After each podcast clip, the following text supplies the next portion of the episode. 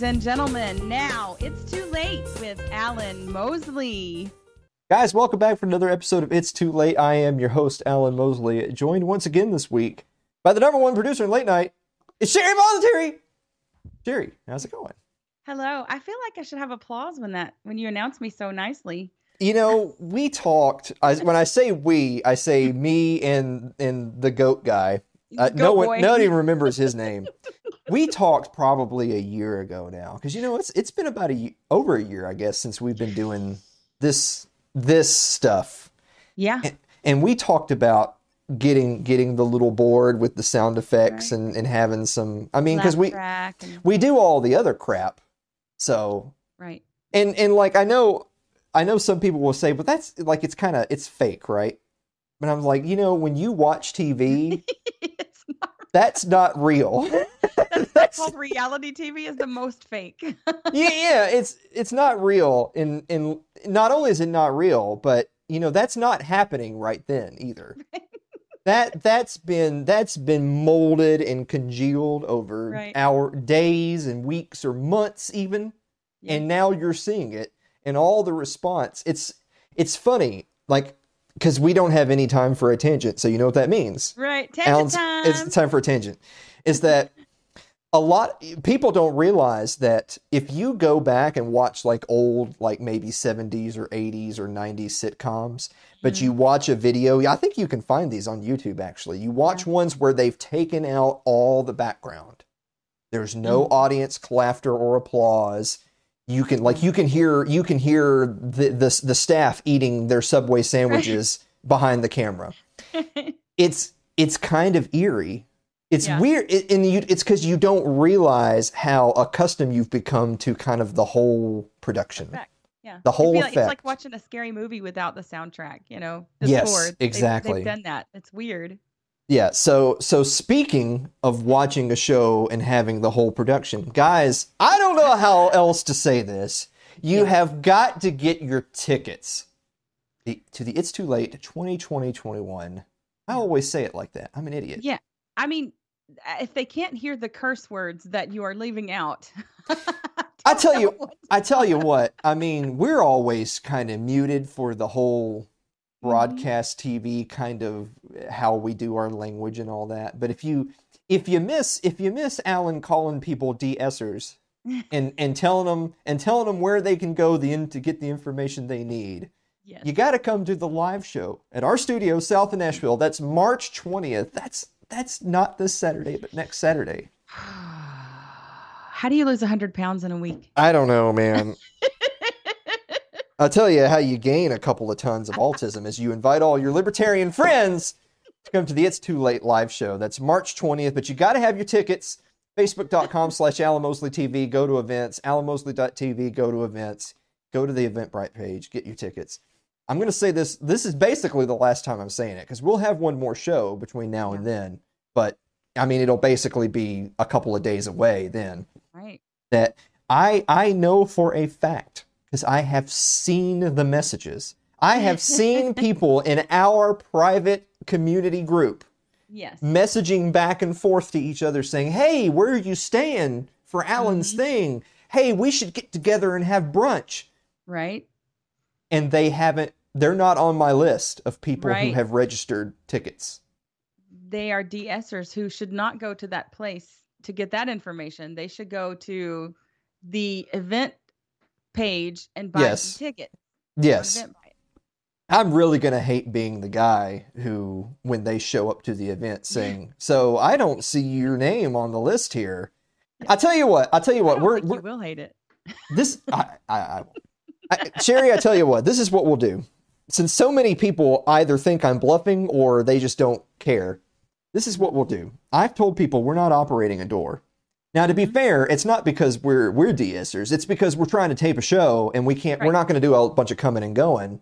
Yeah. It's just like if you you uncultured swine, if you've ever been to a live production before, like the ushers the ushers don't have you in and, and, and they like the guys aren't walking around the stand saying beer, popcorn at a play. Right. They do that at the baseball park. Mm-hmm. They don't do that at a play, and it's because they're trying to have a show on Right. stage. Like they're they're they're kind of busy. Yeah. And We'll you're ruining busy. Yeah, so we'll be busy. So everyone's got to get there, get in. I mean, we're going to have plenty of time to hang out and, and have some really awesome desserts and, and all that. But when it mm-hmm. comes time for the show, we're locking the gates and we're doing the Right. show. So that's why you got to get there and you got to have your ticket. So this Right. is what this is what we'll do. I've told people we're not going to have a door because we can't have people just showing up. They got to mm-hmm. they got to already be there. It's ten dollars. You go on the Eventbrite page, you pay ten dollars. I think like they charge you like a buck or two for processing or whatever, but it's it's ten dollars to get a ticket. If you don't have a ticket but you show up that night, it's twenty dollars. All right. I like that. I think. Well, I I don't know what else to say. So anyway, we're moving on. It's a working solution. That's what we're about here. We're we're about answers and solutions Yes, to problems. That's right.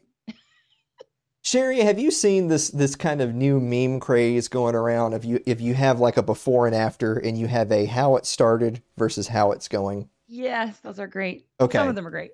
some of them are great. I I, I kind of put a little one together here for our friend Andrew Cuomo, the governor. Of New York. so this is this is Andrew Cuomo, how it started versus how it's going. How it started. Breaking. New York State Senate Majority Leader Andrea Stewart Cousins says Governor Cuomo shouldn't resign unless a fourth accuser comes forward. Now, by the way, I just I just want to mention that for for our friends on the left side of the aisle, three rapes three rapes is understandable. Right. I- But- well, unless you're Roy Moore Yeah, unless you're or Roy Rep Moore. Kavanaugh, then or you know Al Franken gets a pass and so does Cuomo. But but if you're gonna rape four or more individuals, it's a bit much. I think I Just too many rapes. I feel like we can all agree on that part of it at least. Right. So how it started versus how it's going. A fourth woman has accused Andrew Cuomo of sexual harassment. He's crossed their line. He- Hashtag resist. He just he just couldn't help himself. He's like Pepe Le Pew. It was just ah, right. he he sees a he sees a cat and he's got he just has to The beautiful woman. Notice I said cat there instead of the other Yeah. word. Yeah. You got to be careful. Yeah, you got to be careful. Yes. So there's there was another bit of breaking news as well that came from CNN, and and I want you guys. This isn't really like what we're talking about today, but I want you guys to notice the wording of this headline and see if anything jumps out at you. All right. CNN breaking news. The CDC releases guidelines giving limited freedoms to people fully vaccinated against COVID 19. Here are the rules to keep following. Ugh. Huh. Ugh. Give giving limited the CDC Ugh. giving limited freedoms right. to people fully vaccinated. I something that we're going to visit later in the show tonight with our guest, who is famous podcaster and author Tom Woods, is wrestling with stupid versus evil and and Mhm. ignorant versus deliberate when it comes to things like this. And I just got to tell you, check out that headline. I just got to tell you. There's no way that who wrote that headline didn't choose those words carefully. Exactly. You know what I'm saying? Yes, I do. So Yes. like like uh, I know that our people would say, well, of course the CDC doesn't tell me what I can and can't do. They're Mhm. not they're not the purveyors of what is and isn't my my rights. And I guess I would say they know that too, right? Right. Like CNN, I don't think CNN is trying to suggest that the CDC has that power. But they would like it if you thought that. Right. I, Yeah. I, that means I think they are trying to suggest that to you, the dumb, Yeah. the dumbs of the world, that The oh dumbs. well, the CDC has allowed us our freedoms back. Yay us! Like they know that that's Ah. not true, but they would Yes. like it if you did think that. exactly. Yeah. Exactly. But to wrap up the monologue this week, all is not lost. I got to.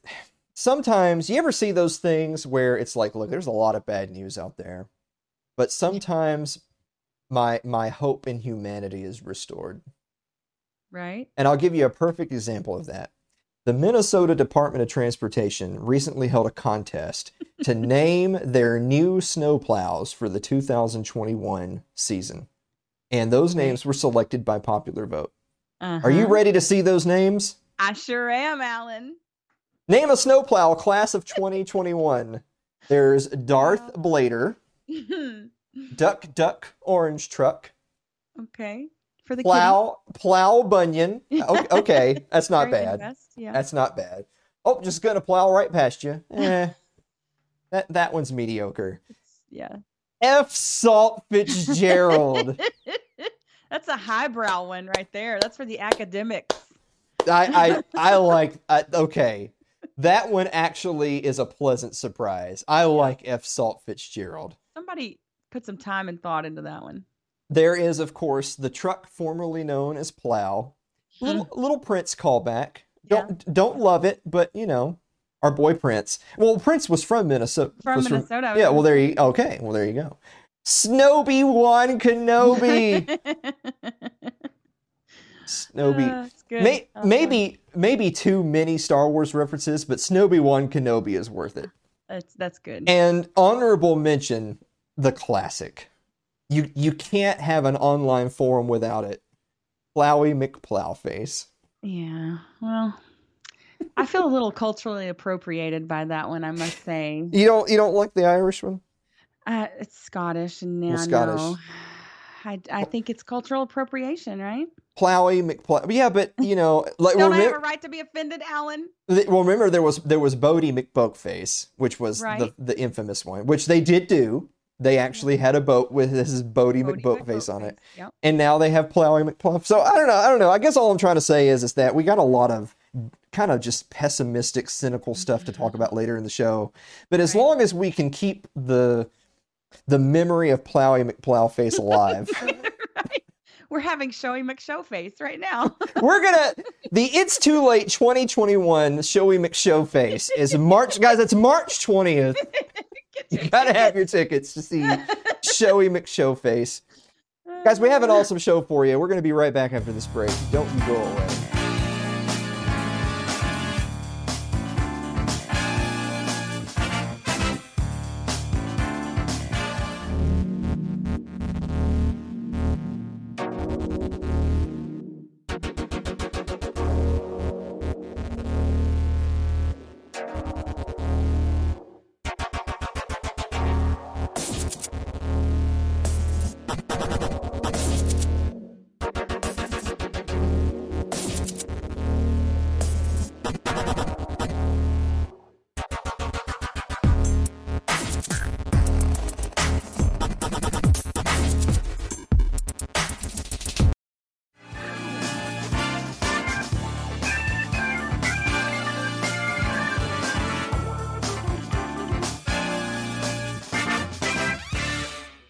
I have it on good authority that that gentleman that hosts that show over at 10th Amendment Dinner Center.com slash Path to Liberty is going to be joining us in a couple weeks. Ah. Ooh, he's so dreamy. I know. Michael Boldin will be with us. In the meantime, hey, uh, hey, Sherry, Yes. what time is it? Meme of the week.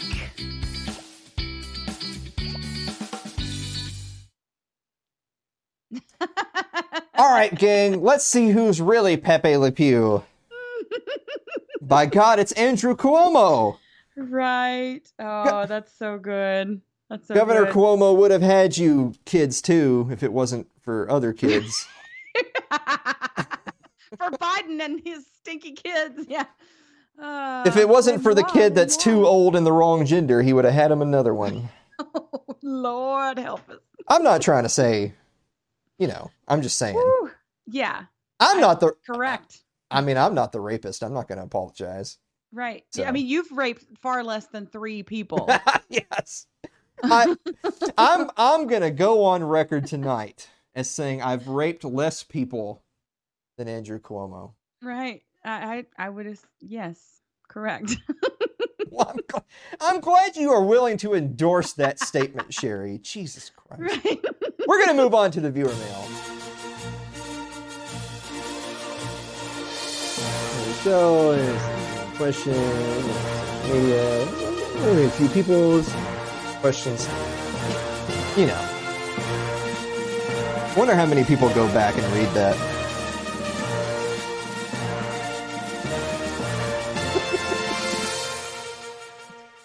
if you're somebody out there that that actually has like you you have such serious OCD that you're like I, I got to pause the show. I got to go see what that damn thing said. I'm sorry. I'm sorry. You're you're exactly the type of autistic audience we love. I did that actually. Okay, I, I actually, I well, I tend to think that the text is pretty cool. So, That's pretty cool. all right, Sh- Sherry, you're going to do the viewer mail this for us this week. Yeah, I have, All right. I have the honor. All All right. right. So, uh, Andrew Avery writes, uh, "Dear Alan and Sherry, Mhm. if a person is a horse, are they in stable condition?" That's that's the pun.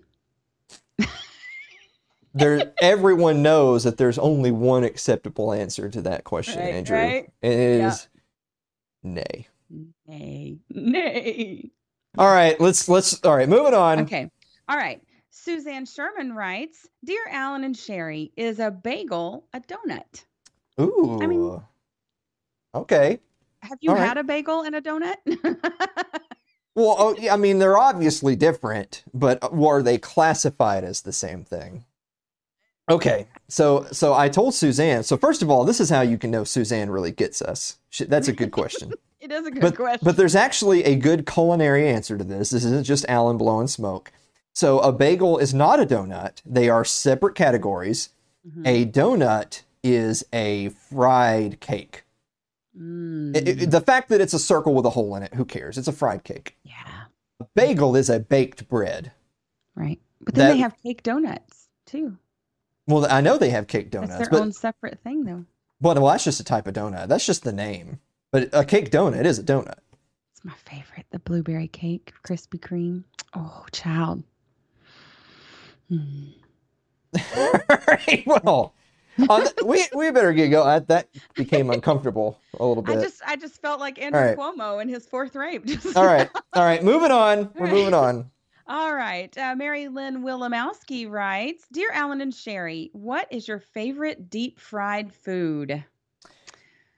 I tell you. Okay. Hold on. I'll, I'll let Sherry answer Mhm. this one. I'll, I'm going to go ahead and answer. Believe it or not. No, I mean I do like some things that are that are fr- like fried chicken, you know, that sort of thing. But Mm, But if you're thinking deep fried, like you know, you go to the carnival and they have the big vat and like you know, deep fried Oreos, deep fried everything. moon pies. I've actually never had any of those things. Really? I've never I've never like gone out on the limb and said, "All right, give me one of them deep fried whatever the f's and Right. and had it on the big stick." Right. With- Ice cream, cheese. Yeah.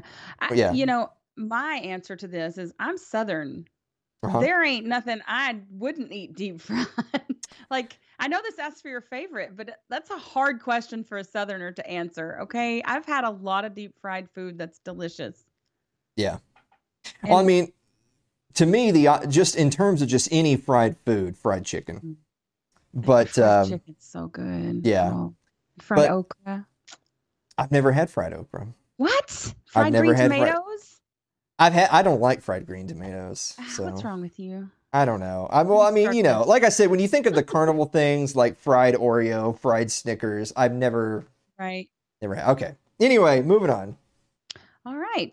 Uh, so Adam Sakosin writes Dear Alan and Sherry, who was your most influential relative growing up and why? Well, we know your answer's not your pet sister. That's for damn sure. I forgot about that. Yeah. I guess I guess my most influential uh, family member growing up would be my dad. Um, you know, I've told people when I've been a guest on other programs when they when they ask the typical coined question of you know how did you come to liberty you know that sort Right. of stuff is that I'm not I'm not trying to tell you that my dad is like a hardcore principled anarchist, Right. but my dad is your old South shoot the census man yes. don't trust the government. The the the South was right all along. you know? Oh, no. and so a lot of a lot of my family, especially on my dad's side of the family, are older family. Like Mhm. there, there's a gener- big generational gap. And so, I mean, you go to a Mosley family reunion, you're in a room full of people that they don't give two craps what the CDC thinks about what your rights are. Exactly. That doesn't mean that they're that they wouldn't be lowered themselves to vote Democrat or Republican in one election or another. But their their general switch is I don't trust anything you monsters have Right. to say. And so It's- that's it's that's what influenced me. Yeah, it's that natural Southern anarchism that you and Yeah. I have talked about so many times. Like it's not even called that because it's just the cultural. It was the cultural Yeah, it was you know, unfortunately. go yeah. to. Yeah, unfortunately, mine would have to be probably my big mama, who was my great grandmother. Big Um, Mama.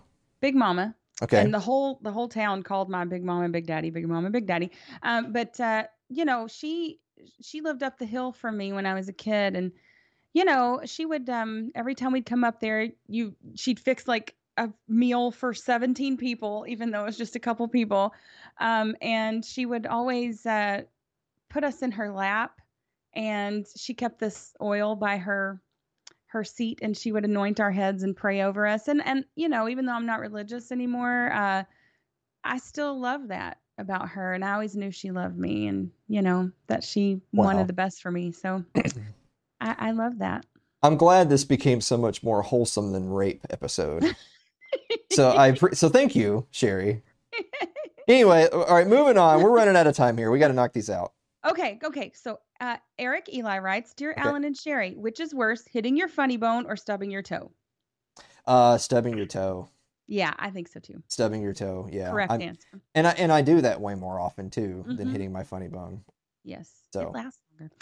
All right. So Celeste Annis writes Okay. Dear Alan and Sherry, what is your favorite flavor of Kellogg ravioli?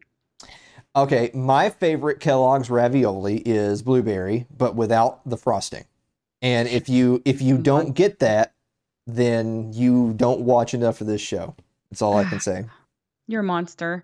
I, I've had them without the the frosting, and those. Mhm. I mean, that ravioli it has to have the frosting, or I don't even. I want my diabetes with my frosting. Okay. Yeah. I But what flavor though?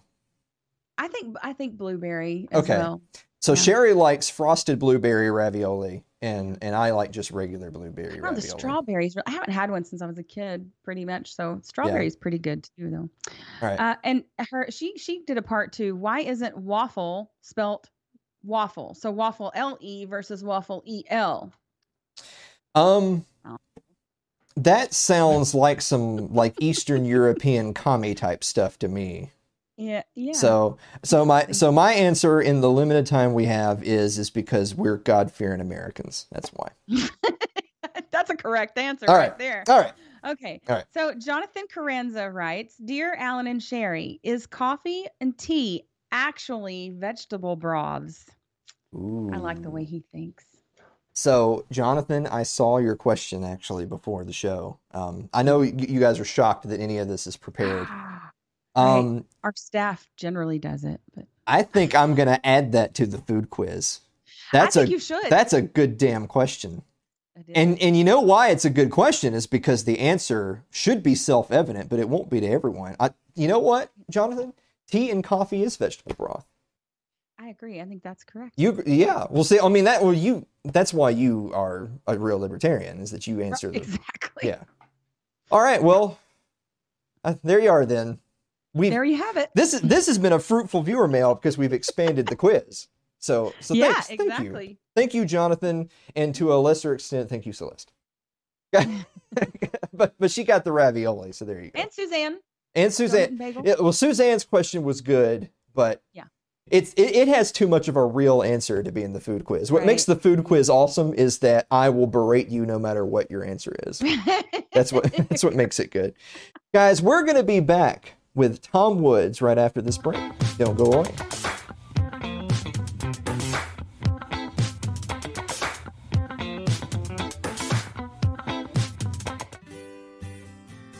Your ad could be playing right now, reaching thousands of potential customers. Sadly, it's not, but it could be.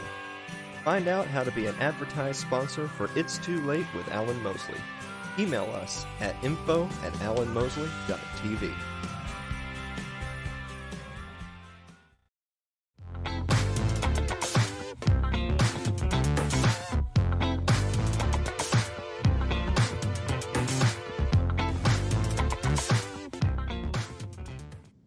Guys, welcome back to the show. Our guest today is the New York Times best-selling author of such fantastic books as Meltdown, Nullification, and A Real Dissent, A Libertarian Sets Fire to the Index Card of Allowable Opinion, as well as the host of the very popular The Tom Woods Show podcast, and most recently, check it out right here, COVID, it's an ebook, COVID Charts CNN Forgot, which you can get at chartstheyforgot.com.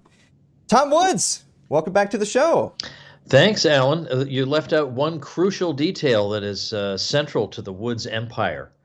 And that okay. Is the ebook is free. Remember? It's oh, that's the right. Free ebook once again. Well, I'm I'm not going to spoil it, but we're we're going to get to this ebook versus regular book nonsense at the end of the interview. Okay. But uh, but until then, I, I I know that you've been talking a lot about COVID. I've tried to ignore COVID. We're not going to rehash that whole thing of well, it's it's a huge topic in the news. You can't avoid it.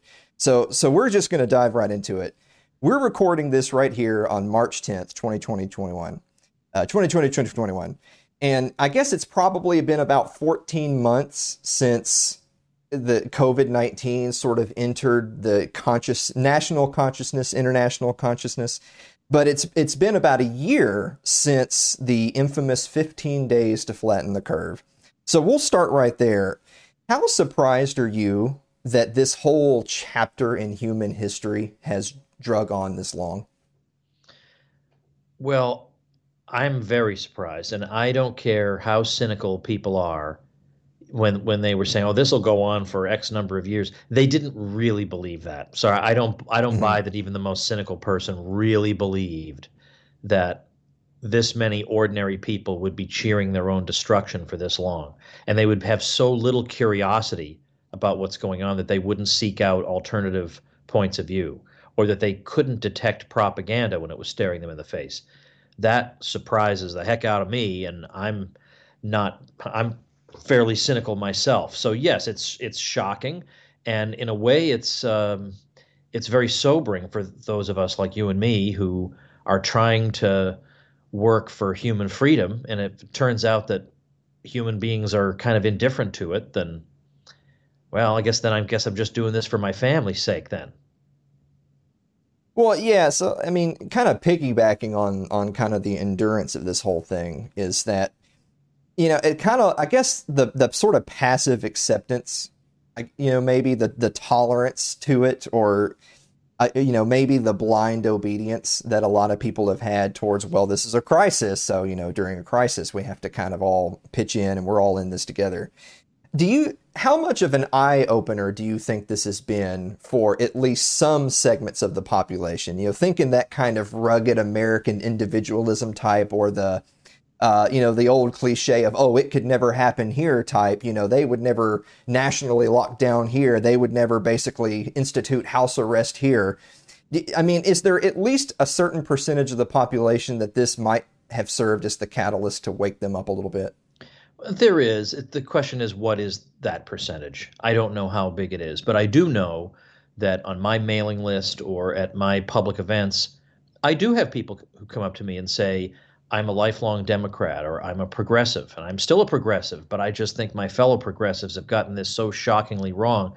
I've had others say, this was indeed the thing that red pilled me. Now I'm reading every alternative source I can, and I listen to the Tom Woods show every weekday and things like that. I got that when I went out to California last week and spoke to a very eager audience who had many of whom had not really been able to go out and do much of anything because of the policies in California for nearly a year. And I had someone come up to me and say exactly that. So I don't know how we quantify this, but certainly there must be a decent number of ordinary parents out there who maybe they don't know uh, whether to believe Dr. Fauci or not, but they do know that their kids are isolated from their friends and they're you know for a long time haven't been able to play the traditional sports they would play or socialize in the way they are accustomed to and I think they look around the world and they see other countries with open schools. They see other states with open schools and, and extracurricular activities for the kids. And I think some of them are beginning to ask some questions. And, and that's a good thing. I mean, just the other day, we saw there was a teachers union that in their private Facebook group, they said, listen, if you go on vacation, don't post your pictures because it's going to make us look bad. I mean, they came right out and said it's going to make us look bad as we're saying it's unsafe to teach in person, wow. and you're in the Caribbean.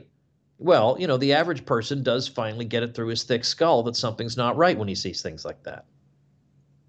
Well, I know, Tom, that I've heard you say before that, you know, just in all fairness, uh, a lot of your audience may typically come from the right side of the political spectrum. And that might be more because just you personally haven't had, you've had more success talking to people from the right, you know, maybe because you became from the right, you kind of know how to talk in their language, whereas you've had less success communicating with people that are originating from the left side of the political spectrum. So do you think that the sort of the, the age of COVID maybe has has shifted the balance a little bit and you're getting a little bit more left friendly people that are coming around? Yeah, a little bit. I mean, I, I definitely have had people. I, I even had somebody not too long ago start donating to my show on a monthly basis, even though he describes himself as a progressive. And then he entered my private group, and I made a special announcement saying, "Everybody, be nice. Stop it. You know, be nice, because this is an amazing thing that's happening here." So yeah, I think that's true. Now, incidentally, even up to now, I would have a lot of. I, I had somebody say that meltdown converted him from socialism, which I wasn't even trying to do that in that book. Sure. Somehow it had that effect on him. So my conversion of people from the left has happened rather by accident, whereas the right wing people, and by, by right wing, I mostly mean confused non leftists. I mean, I don't even think they have a well thought out ideology, most of them. Uh, they just know they don't like Hillary. That's, you know, okay, that's a reasonable start. Uh, mm-hmm. But I, have had people from both sides say, you know, that what you're saying to me works. It's that I, I generally try to go out and correct the people I see making my earlier mistakes. That that's really why I have the passion to get those people because I think I don't want you to stay stuck where I was. You know, and that's that's why. But you're right. I I do think that this has a little bit broken down the the left right divide and the red and blue divide but not as much as it should have, because there's there's no reason that this should be political. I mean, there's no reason that. I mean, I understand why the alleged public health establishment favors all this craziness, and the political class wants to make it look like they're doing something and that they can stop this thing, and they have an interest in making us believe that the state protects us from major disasters. I, I understand that. The idea that so many ordinary people have bought into this and not nearly as many have peeled away from it as should have, uh, is still disheartening. Well, I, I, I, wanted to spend some of today talking a little bit more kind of uh, about the meta political and cultural ramifications of the pandemic as opposed to just looking at some of the charts and graphs. Not that you haven't done a fantastic job of highlighting those, but I kind of have the attitude that at this point, you you're you're blue pilled or, or you're red pilled, right? Like you either just believe what Dr. Fauci says and there's just no amount of evidence to the contrary that could sway you, or you took five minutes of your time to look at evidence and you at a minimum are open to suggestion. So uh, one of the questions I had for you is uh, what factors do you think have contributed to the COVID 19 sort of panic uh, hysteria being treated so differently than health or other crises in the past? It's a good question. Uh, because we have had other crises, and we uh, um, now it could you could say that this one's more serious in that obviously compared to H1N1 or something, it mm-hmm. is obviously more serious and it's more contagious, and people can indeed die from it, and um, that could well be it. But I don't think that's exclusively it. I think it was a, probably a perfect storm of factors. And I, you know, I'd like to say that I think Trump played a role in this, in that whatever Trump's strategy was, there were people who just had to believe that the correct approach must be the opposite, even though it was Trump who, you know, maybe in without realizing the mistake he was making, put Dr. Fauci front and center. That they, they don't stop to think about that. Uh, it was he did that, and and he was the one who criticized Governor Kemp in Georgia. He, not Fauci, but but uh, Trump himself, criticized Governor Kemp for opening too early when he allowed uh, restaurants to reopen and some, you know, like uh, I got a haircut in Georgia in late April because as soon as it opened, up we went from Florida. Sure. We were ready to check it out, but. I think partly it was that, but then that wouldn't explain why the the hysteria was global, uh, and sure. it really was global. So I, I mean, I it's hard to really. I mean, you you could say I know there are a lot of people who say, well, this is their opportunity to implement this policy or that policy or get people accustomed to climate related shutdowns or whatever, or or just simply that the ruling class so despises the average person that it just wants to make everybody miserable.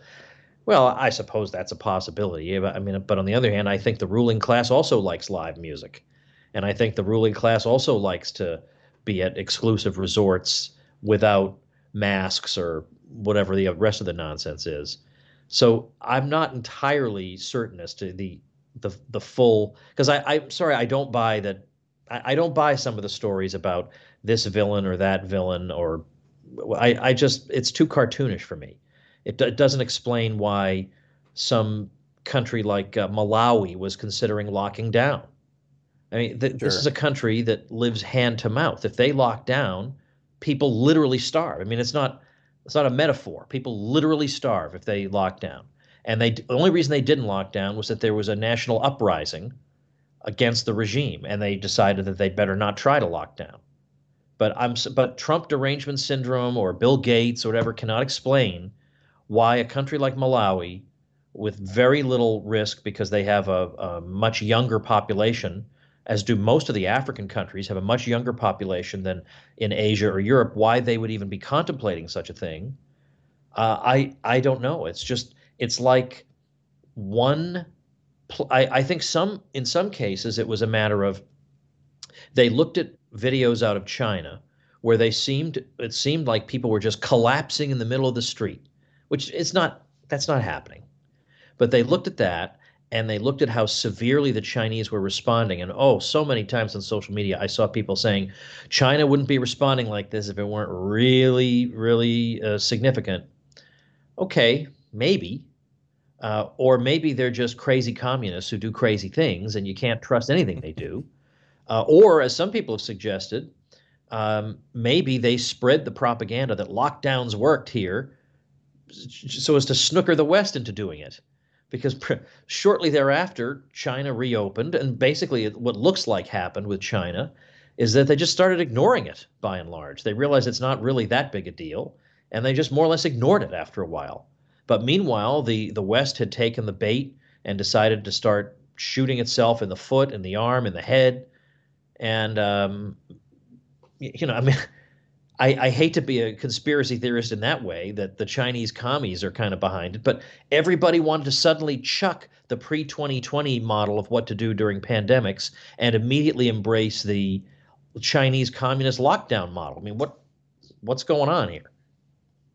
Well, it's it is a tough question, but I feel like it's a question worth kind of hashing out a little bit. So I, on on a personal level, I always wrestle with the, the stupid versus evil paradigm, and and I'll admit that I have in the past been one who maybe just out of hatred or anger for the establishment, I said, oh, all of these people, this whole blanket institution and everyone involved, they're all evil. Every single one of them are, are all little wannabe Hitlers.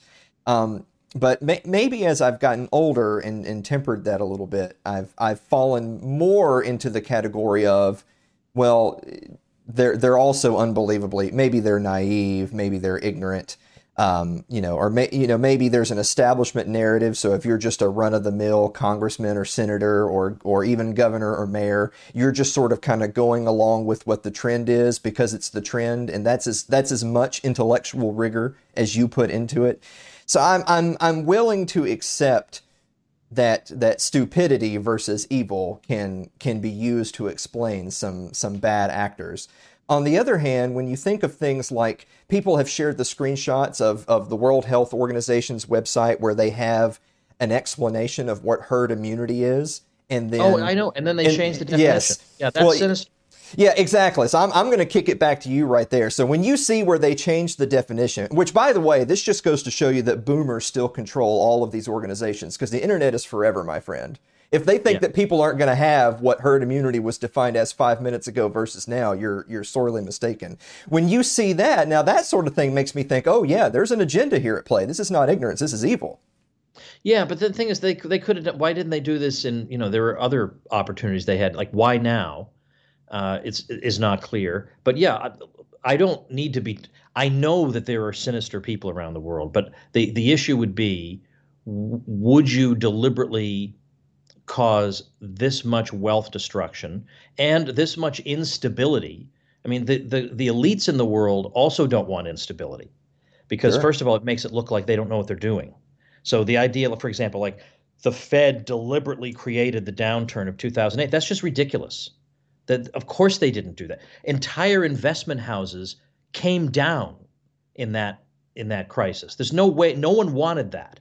Okay, and and so it's that I just want to keep our heads on straight here. They they Sure. have no interest in having that happen.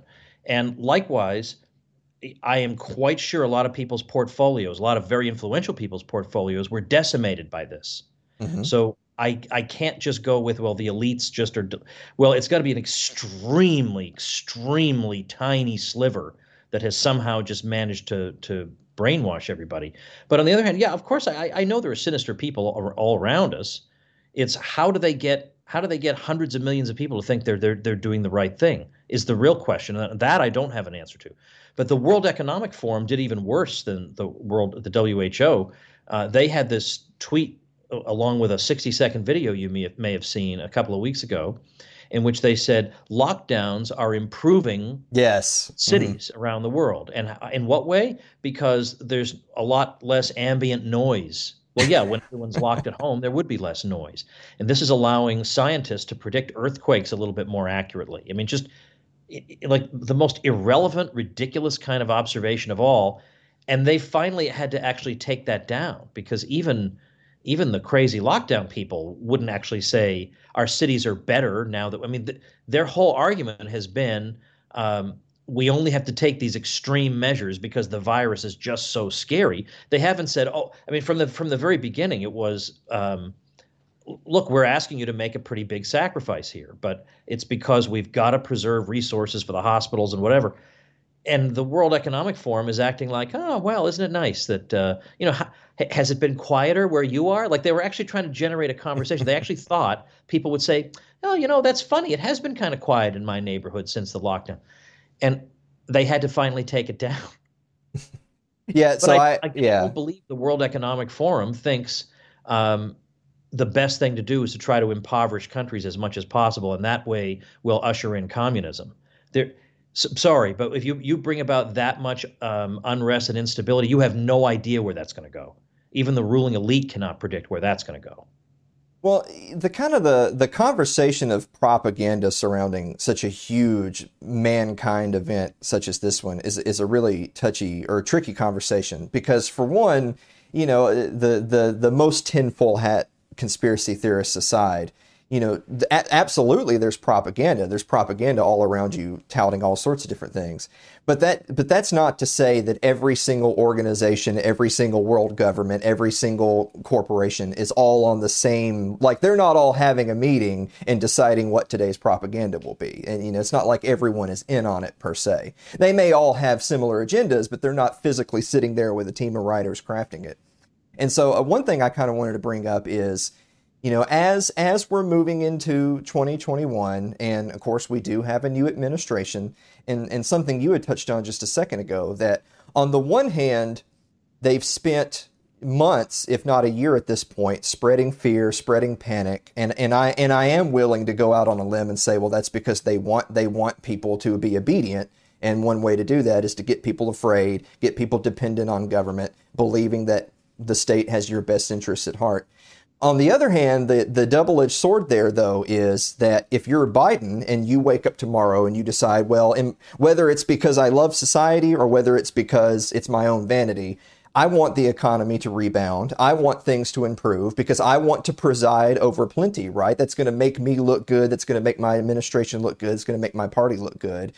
But after it, you run the risk, though, that if you just spend a year propagandizing people that the sky is falling, you some of those people might have taken that bait so hard that now that you've decided, all right, guys, time to circle the wagons, everything's hunky dory again. Some people are going to remain fearful and skeptic, which is now Yeah. going to hurt you. You're, you propagandize too hard. Is that fair to say? Yeah, well, that's already happened in New York when Cuomo said, "Look, if we don't open, there isn't going to be anything left to open." Sure. he said that in January, and the comments were from crazed hysterics who basically just don't seem to think we should ever open. And then Governor Hogan in Maryland, who's been a disaster, just recently said he's opening restaurants, bars, and other kinds of places.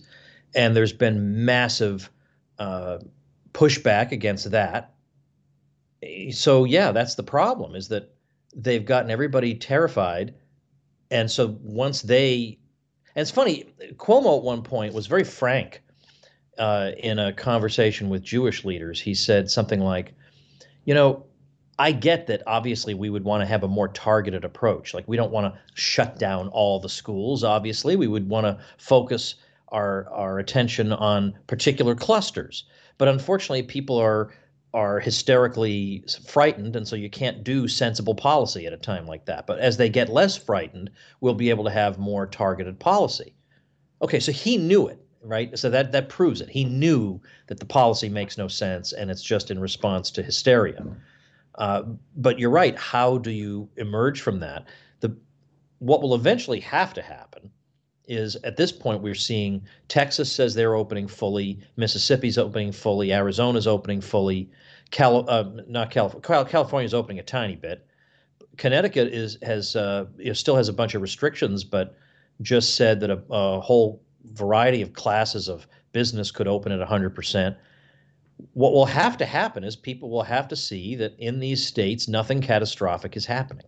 Mm-hmm. It, even if these states are, are 2% worse, 2% worse when we were told that, you know, all the hysteria, eventually some normal people have to come off the fence at that point. And, and if they don't, then I guess we just have to wish them well and say, you know, I hope you enjoy your life uh, eating cans of dried navy beans in your home for the rest of your life but the but the rest of us understand that we're not on this earth to stay confined in our homes. We're here to live, and we're going to go do that.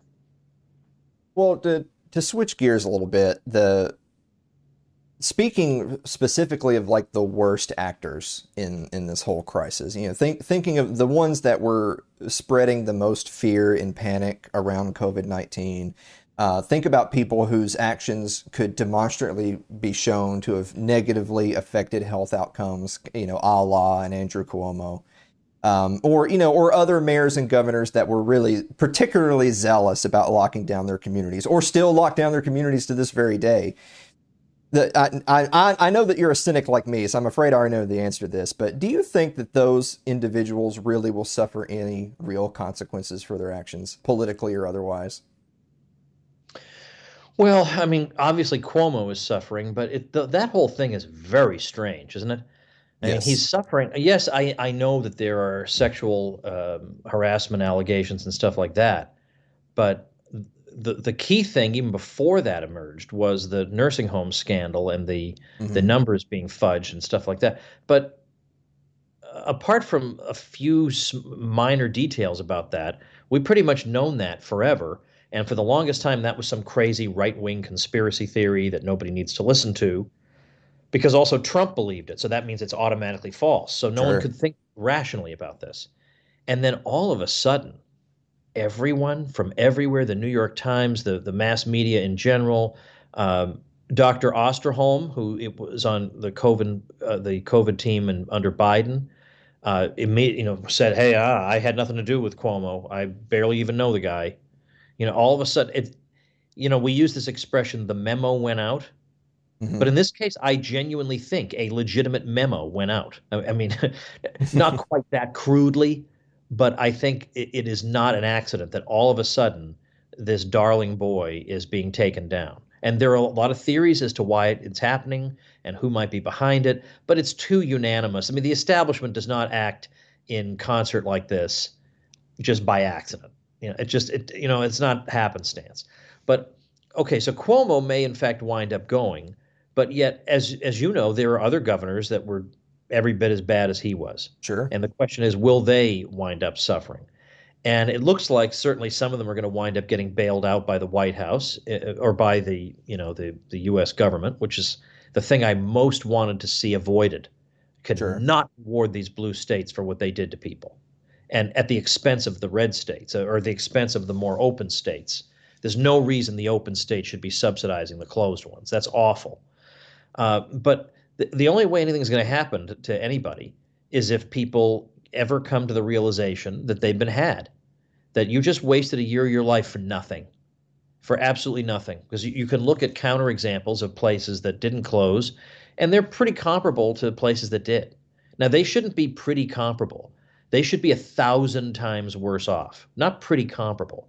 And, you know, I was just the other day, Matt Yglesias was saying, look, Florida is 10% worse than California. I kid you not. It's 10% worse in uh, deaths per million. Now, of course, if you factor in that Florida has one of the oldest populations in the country, and California has the sixth youngest population in the country, mm-hmm. that alone explains that trivial difference between them. But remember when Florida opened, I remember this vividly because I live here. It, when it opened fully in September 2020, w- we were not being told, uh, hey, be careful, Florida. If you open, you might be 10% worse. no, no one was saying that, Alan. They, they, they were not saying if if if you open, you're going to have results that are going to be right in the middle of the pack. of course, no. You're going to be the death capital of America, if not the world. And now they're reduced to saying, well, Florida's 10% worse than one of the youngest states in the country. Okay. You know, well, so I mean, if we can ever get that information out to the public, then something will happen. But unfortunately, right now, the propaganda has been astoundingly effective. It it has, and it, and it kind of makes me think of you know it's it's kind of the attitude of well if you're trying to teach your kid to swim you just shove them in the pool because once they get in the water and all of a sudden the water doesn't swallow them up like a monster they realize it's not actually that scary or dangerous. It it makes me think of here in Tennessee now, in some of the deeper blue big city metros, you think Memphis in the west, Nashville in the middle, and Knoxville in the east, they still have some shenanigans going on. There's still some regulations on uh, capacity at the restaurants, or maybe you have to wear a mask or whatever.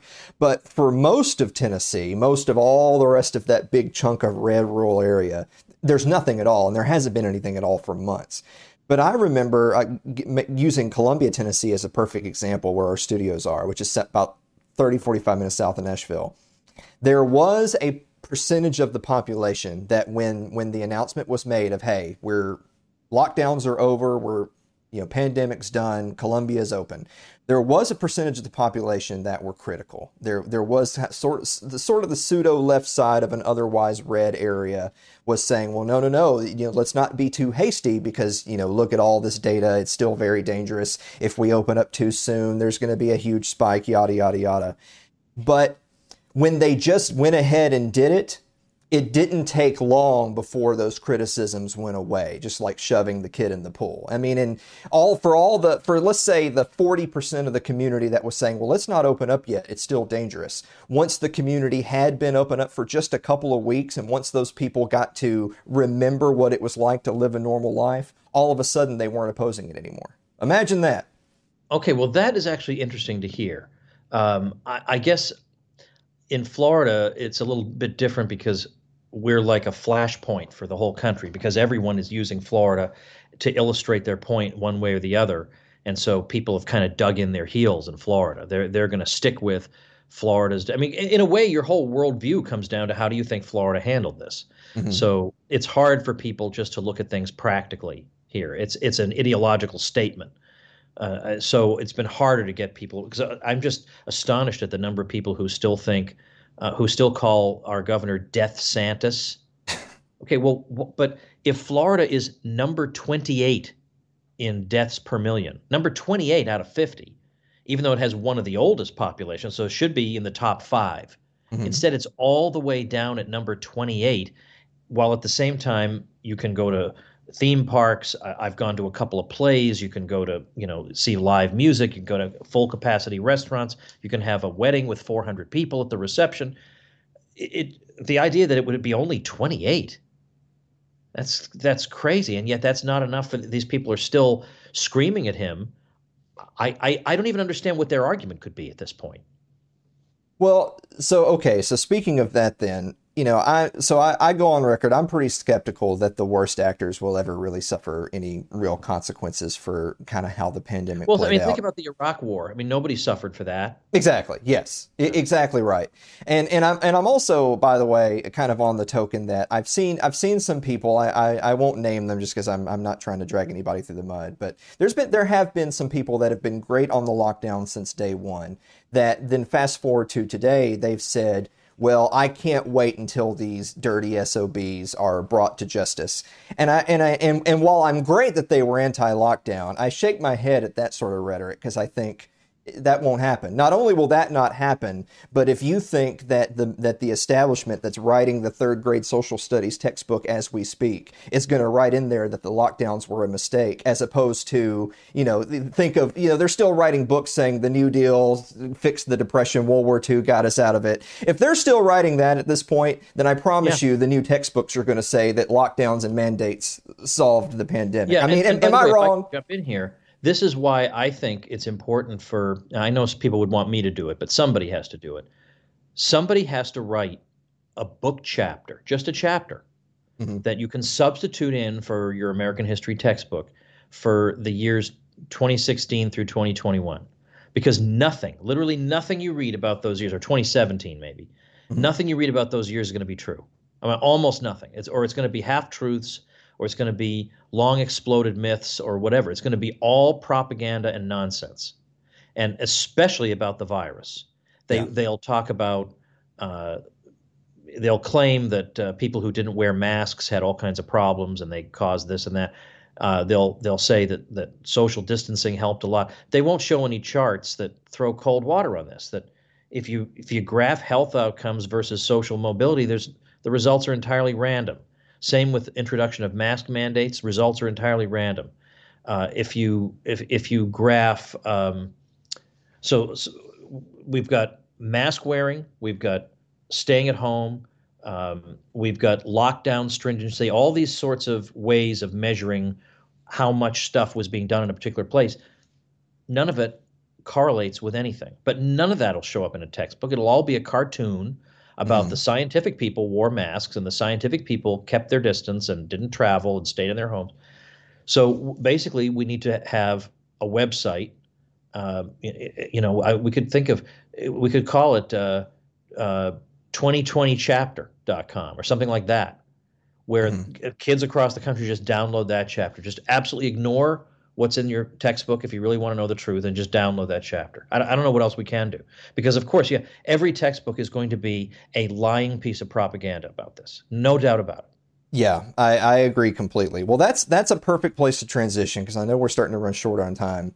So I know that you've said in the past that maybe you had considered writing a, a, a long form book, kind of encapsulating the age of COVID, but I but you ultimately decided against it, which I know I know we have COVID chart CNN forgot, which we showed everybody uh, at the start of the interview. So I'll let you off the hook for that one. But I, I I would be remiss to ask you this. It's been almost seven years, Tom, I believe, since Real Dissent came out. When are your loyal readers going to get another long form book from the New York Times bestselling author? Well, it's a good question, but I'll say this about the virus book. The thing is, there, there's already a good book, The Price of Panic. Um, Alex Berenson just signed with Regnery to write a book. Uh, it won't be as uh, slice their heads off as mine would have been, but it, will be still pretty good. Sure. So I feel like there's a lot of duplication of effort going on there. Whereas with Meltdown, there really wasn't. There, there were other books on the financial crisis written from a free market perspective, but not really from an Austrian perspective. Like they were going after certain federal legislation. I was going directly at the Federal Reserve. Sure. So that made that a little bit different. But I guess the answer is what I like to do today is I like to write to my newsletter subscribers. I, I re- that's where I do my writing every day. I mean, every single weekday I churn something out for them. Um, which, by the way, when you go to chartstheyforgot.com, you get the ebook. You also wind up on my list. And if you hate it, it just takes one click to get off that list but I don't think you will because I'm really happy with it. And I, I just like doing that. I don't I don't have the kind of deadlines I used to that used to make me crazy, and it's it's a lot of work. And I, I just I don't enjoy uh, promoting a book. If I'm going to write a book, I want a lot of people to read it. Sure. And in order to do that, you have to promote it like crazy. And it's it's just discouraging promoting a product that even if somebody buys the hardcover you're going to earn like three dollars and fifty cents. You know, like sure. that. What? Like I'm killing myself staying up all night doing these crazy midnight talk shows and whatever. I just don't have the energy to do that anymore. And but also, I don't want to write a book for the sake of writing a book. I did that once. I'm not going to tell you which one it was. I did that once, and I don't like that. And right now, I just don't feel driven to do it. All the other ones I did, I felt driven to write them. I had a, I had a passion for it And now I feel like I've said what I need to say. I don't think that what the libertarian world lacks is books. I think we have books in abundance. So what I do is talk about current events and I try to explain this, uh, you know, what's going on in the world in ways that make sense for libertarians. And I create courses so that people can, you know, learn a whole bunch of subjects, uh, not not through books, but through uh, the spoken word. And so I like to do things like that that are ways of reaching people in other ways. So I still have the the stable of books that I've written, and people can buy those, and I'm really proud of them.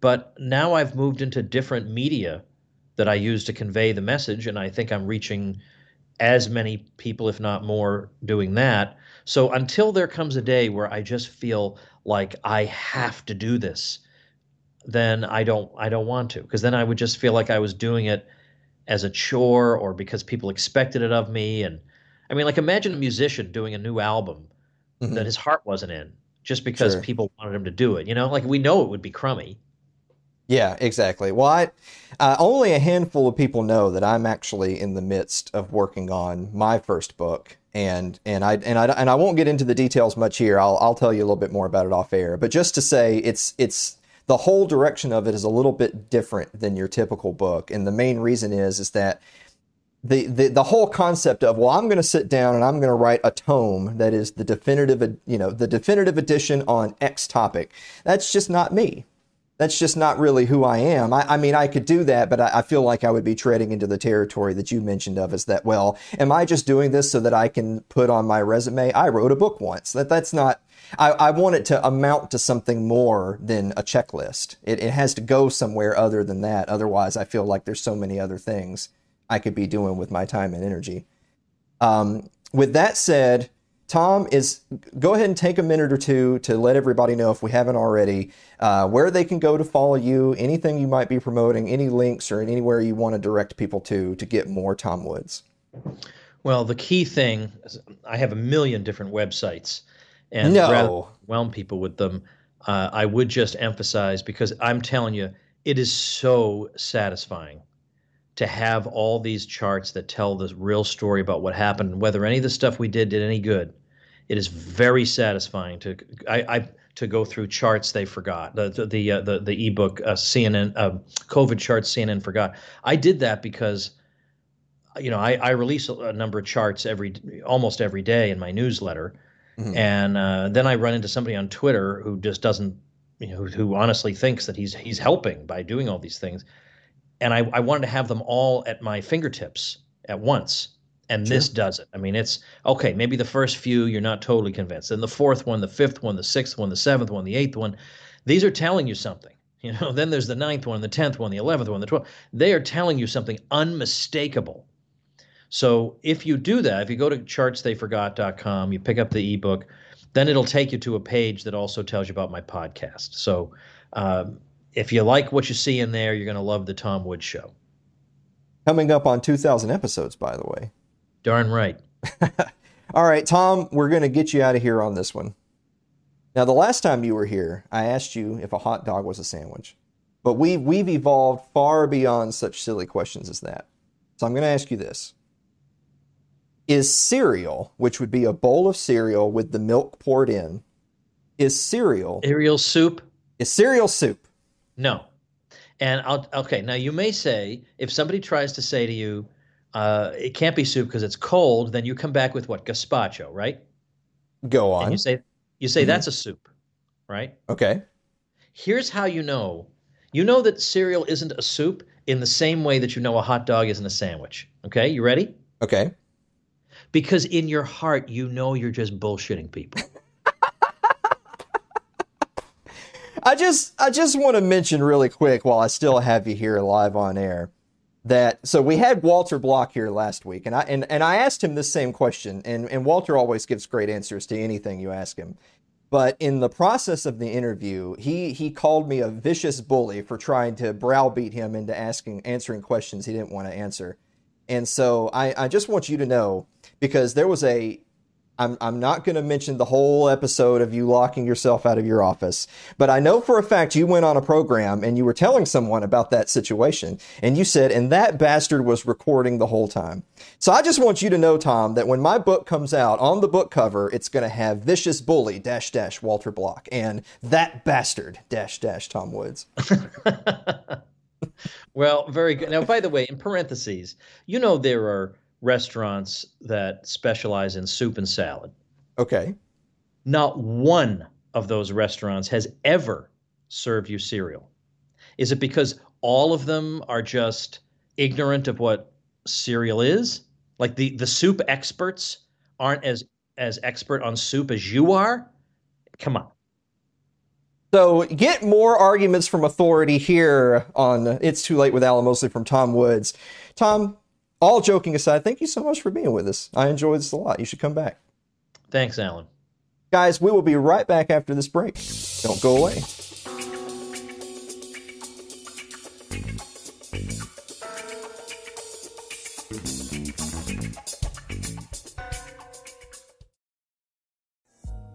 Hi guys, it's Alan here, and I want to take a moment to let you know about one of our supporters who started a new business.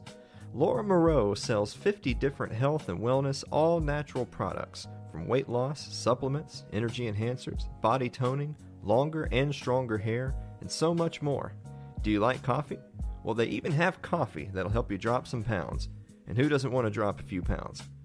Go check her out at her online store at lauramoreau.itworks.com today. That's lauramoreau.itworks.com.